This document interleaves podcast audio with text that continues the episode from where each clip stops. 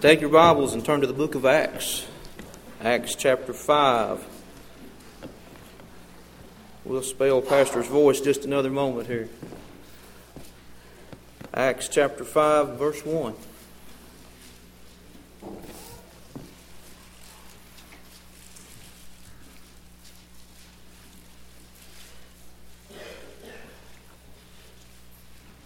Acts 5 and verse 1.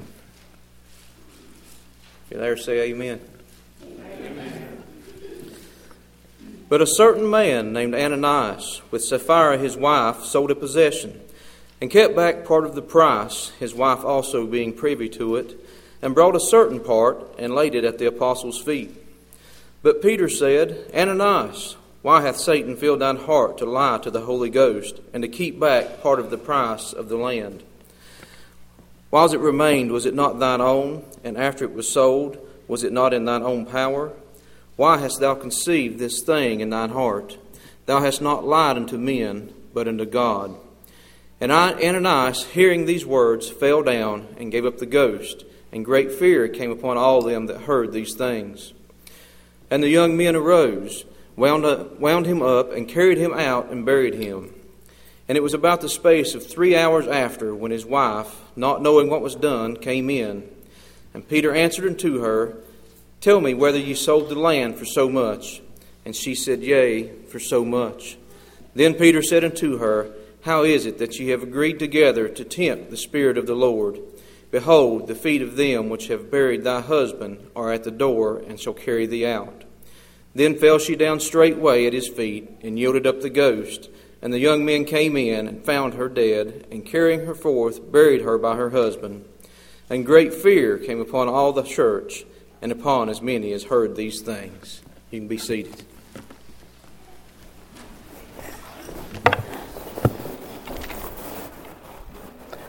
The church was birthed in the book of Acts. Chapters 2, 3, and 4, it's a blown apart the seams. God's adding to it. It is moving like wildfire. His church is, is has never perhaps seen a greater day. We find in verse 32 of chapter 4 through 37 what a giving church it was. Let me stop and just say this. I praise God we're a giving church. And today, and the day you and I decide we're not giving, we'll die. We find that great giving church. But then, chapter 5. I was reading this the other day. I probably read this a thousand times. But, one word all of a sudden, right in the middle of all this great growth, and how God added to the church, how it began to move and began to work, right in the middle of it. But a certain man named Ananias with Sapphira, his wife, sold a possession. With the help of God, I want to preach on an unusual subject. You can't fool God, so don't even try. You can't fool God, so don't even try. In the midst of all of this, sudden, unexplained, mysterious, death right in the middle of the service. Perhaps it went something like this Sunday morning, it's beautiful, bright day throughout all Jerusalem. Merchants are readying for the day. People are feeding their children. But on the Lord's day, a certain group went to the house, went to a special place, the church. Now, it wasn't a meeting place like this because they did not have buildings. So they borrowed rooms to have church. And all how they would go happy and joyful and expecting God to bless. They came prepared to sing. They come prepared to pray. And they come prepared to rejoice. And they come prepared to give. Seemed like that, that early church specialized in giving. As a matter of fact, verse 32 tells us that nobody had a need. Everybody had everything common. And if was any lack, and they had land and they would sell it, and they brought clothes and food and tools, and, and they would lay it at the apostles' feet. The early church loved to give. And among them was a man by the name of Ananias and a wife named Sapphira. I see him as they came in. Good morning, Pastor Peter. How you doing? Good. All right. Whoever has an offering, would you just bring it on up front? Ananias stands up and shuffles to the front, makes his way to the front. Perhaps he was the first one. Pastor Peter, I, we had a piece of property, beautiful pasture land. I sold it last week for $300. And he took his leather coin bag, turned it up, and with the clank of the steel and the metal on a hardwood table, the money poured out. He turns and goes back to his seat, satisfied with his gift. And then Peter said, Ananias, Ananias, wait just a minute. Why hath Satan filled thine heart to lie to the Holy Ghost and keep back part of the price of the land? How do you know? Who told him? No one knew that. I know Sapphira didn't tell him. How's he know? Who told him? And he turns and he faces. And it was true. Ananias had sold the land. And he had sold it for $500 and not three. Him and Miss Sapphira had talked it over and they decided that it was God's will for them to keep back part of that. After all, they had bills to pay. After all, this circumstance, after all, we didn't know the mule was going to break its leg we'd have to buy one. After all, and the silence was only broken by Peter speaking again. Whilst it remained, was it not thine own? And after it was sold, was it not thine own power?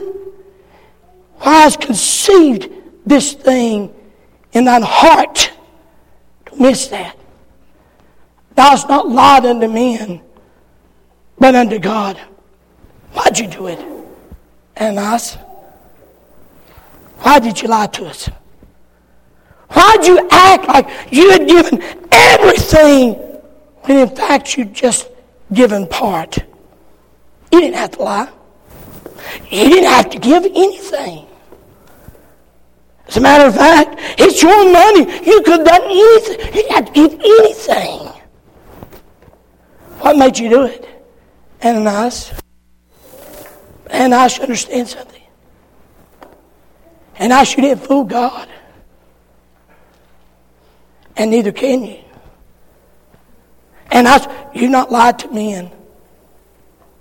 You've lied to God here.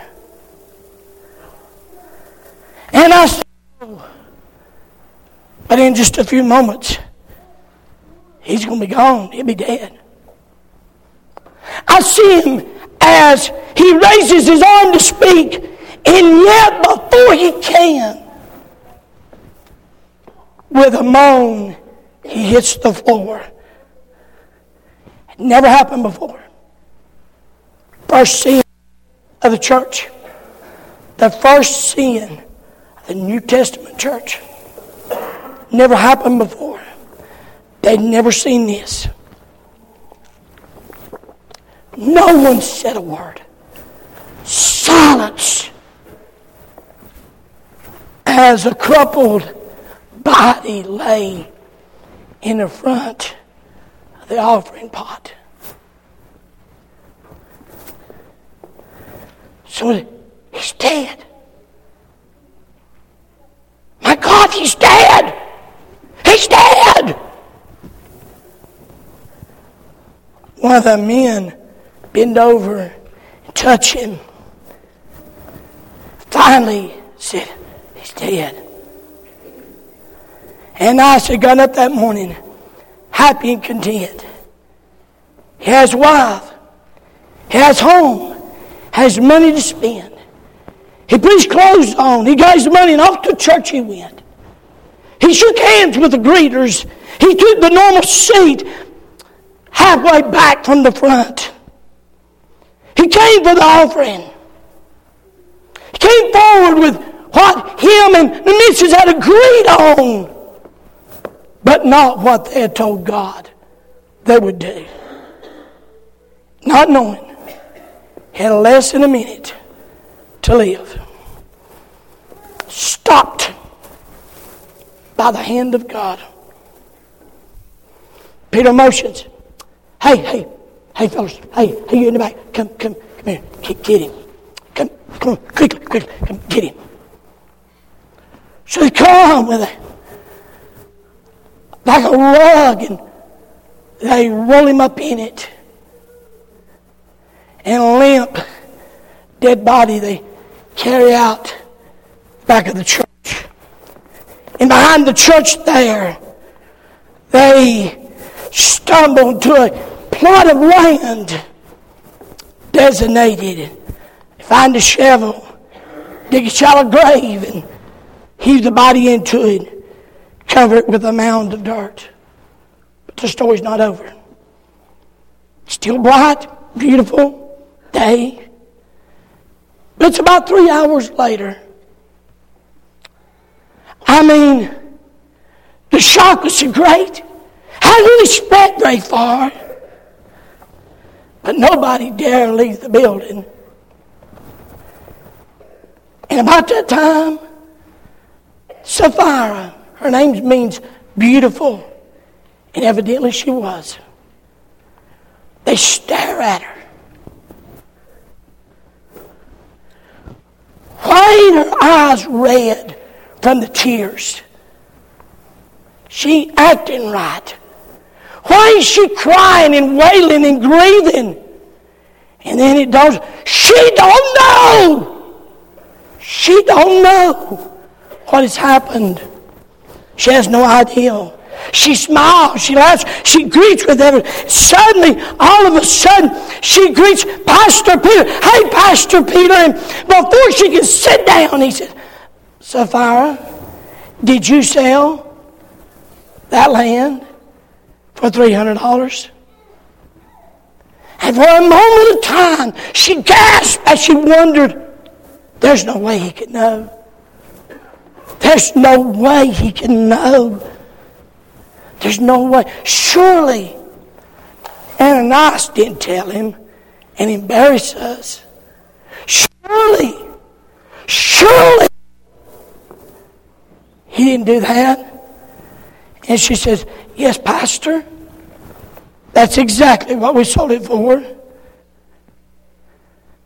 And then Peter said to her, How is it that you've agreed together to tempt the Spirit of God, of the Lord?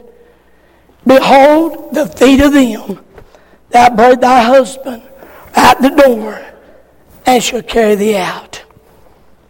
Pandemonium breaks out. Women are screaming, children are crying. Two people dead in one day.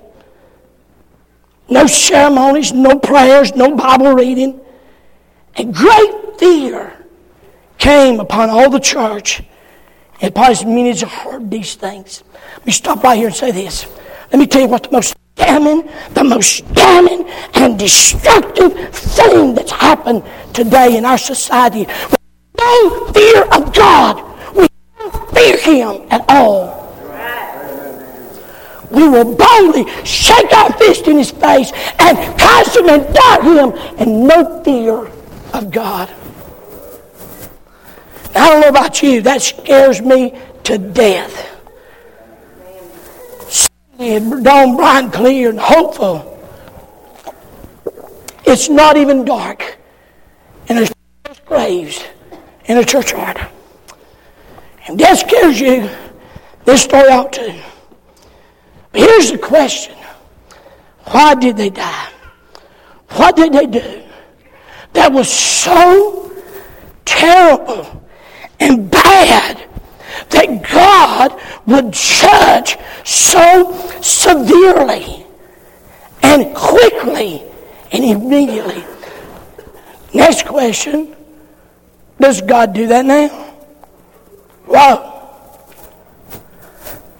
Let me tell you some things that they didn't die for. Number one, they didn't die simply because they lied. Now, they did lie. Don't, don't miss this. But if God judged lying, then the undertaker a millionaire overnight. I don't know how many of us could survive the week. Now, but that by itself wasn't why God judged them. Now, but they did lie. No question. Outright, it ain't a little while lie. Can I tell you, your little while lie is black as hell. Amen. Lying's lying. Number two, they didn't die because of a money issue. Let me stop here and help you this. It, they, didn't, they didn't die because the money was the issue. Uh, if I could get everyone in this congregation to get a hold of one of the greatest truths you'll ever get, and that is this God don't need a thing in the world you got. He never needed a thing in the world you've got. He said, if I was hungry, I wouldn't ask you for nothing. He said, I have cattle on a thousand hills, and I own the hills. I own the taters in the hills. He said, bless God, and if I don't own it, I can make it. Amen? All you got to do is speak the word. Money runs our economy down here. Don't miss money runs this world. But faith runs his world. Money doesn't operate God's world. Never has operated God's world. Never will operate God's world. Faith, faith operates his world. Money operates this world. That's the reason why God said, I want you to bring a, a, a tithe, a tenth of all your increase into the storehouse. And because God said it is such a dominant power in this world. The love of money is the root, the root, the root of all evil. And God said, some people just run spears through their soul because of the love of money. Reason God does that, He doesn't need your money. He doesn't need your tenth. He doesn't need anything you got. Here's what He said. It is so dominant in this world that if by faith you'll trust Him, you can tap into my world. And my world is greater than this world. Amen. Amen? And so God comes along, and all of a sudden, so it wasn't necessarily a money issue. Church wasn't going to go under because they kept back part of that money. Now, they did do that. They did do that. And all the church, I said earlier, was great about giving. And, and no doubt, some may have hurt because of that. But there's something much deeper here. And this is what I want to get to tonight. And it's going to be just really simple. Why did they die? Here's the reason I believe they died. They took something that Satan had put in their heart and attached the name of the Holy God to it.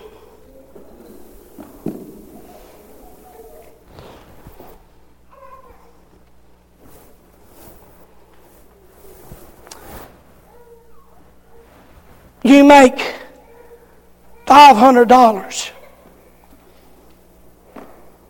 and you tithe 50 and you and your wife say, well, we might buy a tire. Well, we might have to do this. And we're going to do that. So we believe it's God's will to take half of God's money and use it to do that. And we'll give the other half. You have just taken Satan puts in your heart, and you have just put the name of God on it. Mark, the Bible says, the book of Mark, one day Jesus performed a miracle. And they said, He did that in the name of Beelzebub, chief demon. They just took a holy miracle and put Satan's name to it. And God said, you just blaspheme the Holy Ghost to God, and there'll be no forgiveness for you. That's what God told him. It is when we take that which God puts in our heart, which His Word tells us to do, which His Word commands us to do, and we begin to keep that part, and yet present it as the Lord's will. When in fact, God ain't had a thousand miles to do with it. Man. I don't know about you. Man, that's man, that's been challenging me all week. Has been challenging me all week. You say, well, why in God's name would you bring a message like that tonight? I hear too many people say this. I just tell you what's the truth, Pastor. I believe it's God's will that we do this and do this and do this and do this. And I'll be honest with you, when you put it to the Word of God, He don't line up. And I'm sitting here thinking, relationship with God. Now, I'm not making light of those that mistreat us. I'm not making light of those that are ugly. I'm not making light of those that do things to our family and hurt us. I'm not making light of none of that. I'm just telling you what understanding genuine love is all about. And uh, it's, it's not what we, we tend to think about it. So, because, first of all, it's a relationship, a personal relationship. And I, I'm going to be honest with you. You say, Preacher, how do we do that? I'm going to tell you how you do that. You do that because there's a divine God called the Holy Spirit of God living inside you because it takes a divine love to be able to love that way. By nature, by nature, we don't come born with that. We don't come born with that. So by nature, the tendency is for us just to be the opposite. Is that not right? By nature, is that not right? So God said, to love God gives us, enables us to love when we really don't want to love. Love is number one, a personal relationship first with God. If you don't have a relationship with God, I'm going to tell you right now, you don't understand the first step of love. You know the world's love. You know this world's love that's that's called phileo, brother and sister, family. You know the, the love called eros or erotica, sensual. You know that kind. But you don't understand agape love, a love that says, while we were yet sinners, Christ died for us on the cross. That's agape love. And so, first of all, personal relationship with a personal relationship with God. Number two, love is a productive relationship with God. Notice, and knoweth and knoweth God. Probably one of the key words. How many of you know God? Hallelujah. How many? Okay, good, good. So you, so you know the God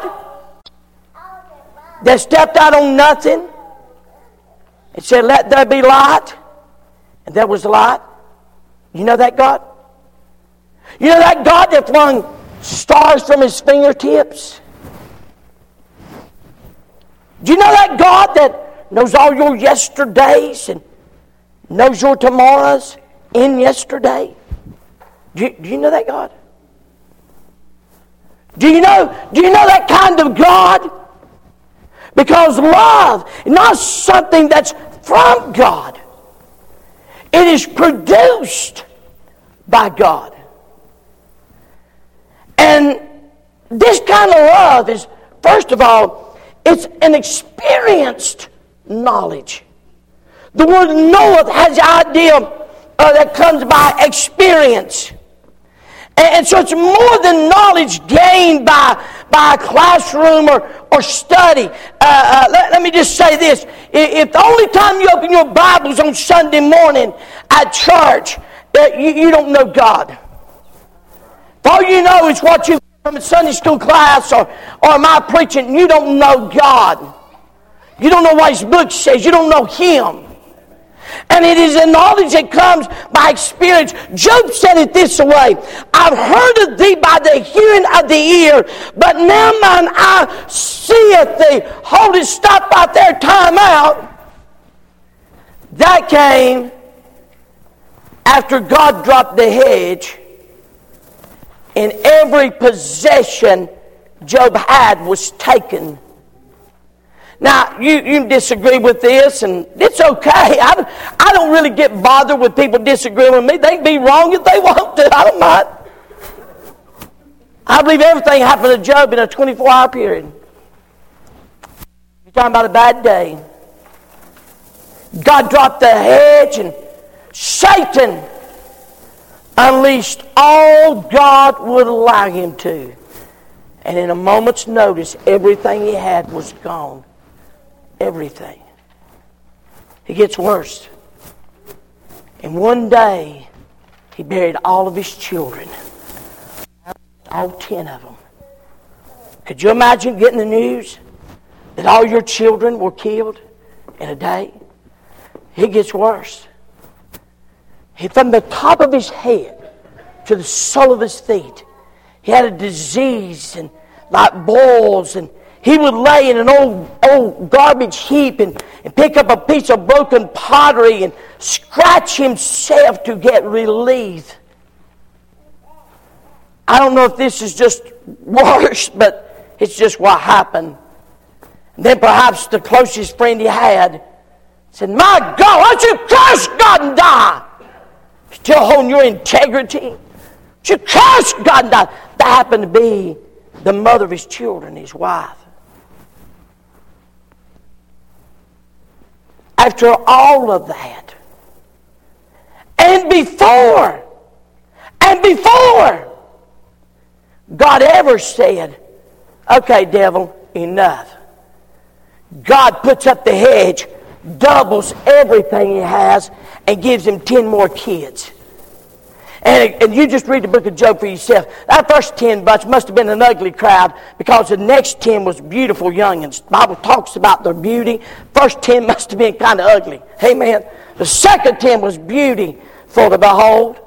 They got all 10 of them back again. Before that ever happened, and after all this happened, here's what Job said. He said, Job, he said, God, I've heard about you. I've heard about you, but now mine eye seeth it. I know you now in a way I've never known you. I, boy, I appreciate the testimony Gina gave. Boy, wasn't that great? I guarantee you she knows some things about God now she didn't know before her sickness. Guarantee There's some of you. I face some things and sometimes we, we, we cringe with the things that God sends in our lives. What we fail to understand is sometimes that is the motive, that's the vehicle that God gives us to know Him like we've never known Him before. So it's an experienced knowledge. Not only that, it's evolving knowledge. Can I say this? You'll never stop knowing about Him. And tonight, if this don't interest you and you can't learn and you're not growing and nothing gets you excited about God and you don't know it all, I mean, just, just, just go ahead and give me the pen. Give me the Jesus pen. I know it all. I'm telling you, you're done with God. Well, we ought to be like an old dry sponge, soak up everything God has for us, every service, because I'm going to tell you something. None of us have arrived. You know how long you're going to keep evolving in this knowledge until Jesus says, hey, it's your time. Or he comes up in the rapture. That's kind of way I'm leaning. Come up hither, amen. Yet God says in 2 Timothy 3 7, he makes a statement. This is so sad ever learning and never able to come to the knowledge of the truth. Truth be told, most of us love according to how we're treated or what's given to us. I love this letter. Dear love, no words could ever express the great unhappiness I felt since breaking our engagement. Please, please say you'll take me back. No one could ever take your place in my heart, so please forgive me. I love you, I love you, I love yours forever. P.S. Congratulations on winning the state lottery. It's about the way ours is. Our love usually has external reasons. But the love of God is so much more than that. It's love without limits or conditions. He loves regardless. He loves you when you're bad. He loves you when you're good. And one of the greatest examples of this is in Mark 10 21. A rich young ruler comes to Jesus. What must I do to have eternal life? And Jesus said, Keep, the, keep all them, Jesus. And now, the Lord knew what he was going to do. The Lord knew he would choose his money and his wealth over him. He knew this. Then Jesus, beholding him, loved him. He knows in a few minutes he's going to turn and walk away. He knows in a few minutes he's going to choose his money, his wealth. He, he knows he's going to pull a Demas on him having forsaken me, loving this present evil world. He knows, he knows in a few minutes he's going to do that which God has told him he didn't want him to do and disobey God. He knows that. And yet Jesus, beholding him, loved him and said unto him, One thing thou lackest. Go thy way, sell whatsoever thou hast. Give to the poor, and thou shalt have treasure in heaven. Come and take up the cross and follow me. Let me just stop right here and just say this. This perception. Well, if we have godly love, we gotta love everybody. Where did you get that? Where'd you get that? I think we need to have a godly love for the person. But there's no, God, Jesus Himself is not going to condone his sin.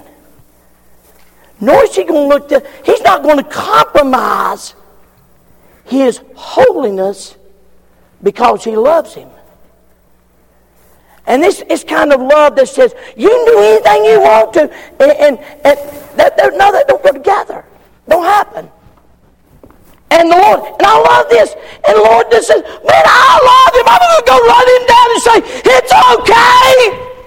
Love your money and give me second. No. Jesus let him walk away knowing what he would do. But it doesn't change the fact that Jesus loved him. You can't take that away from him. Sometimes, because we have to have to, it's if you love our kids, if we love our kids, sometimes you got to tell them no. Not that you don't love them, because you do love them. Young man to his father, Dad, I, am going to get married.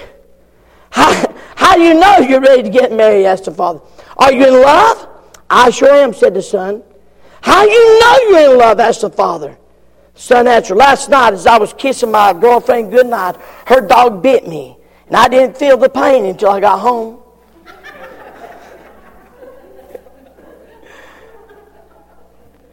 love, divine kind of love, is more than a feeling. The most damning, you hear me now, the most destructive thing you can do is build your Christianity on a feeling. Are you hear me? Build it on truth. And let the feelings come and go. Let the feelings come and go. And they will come and go.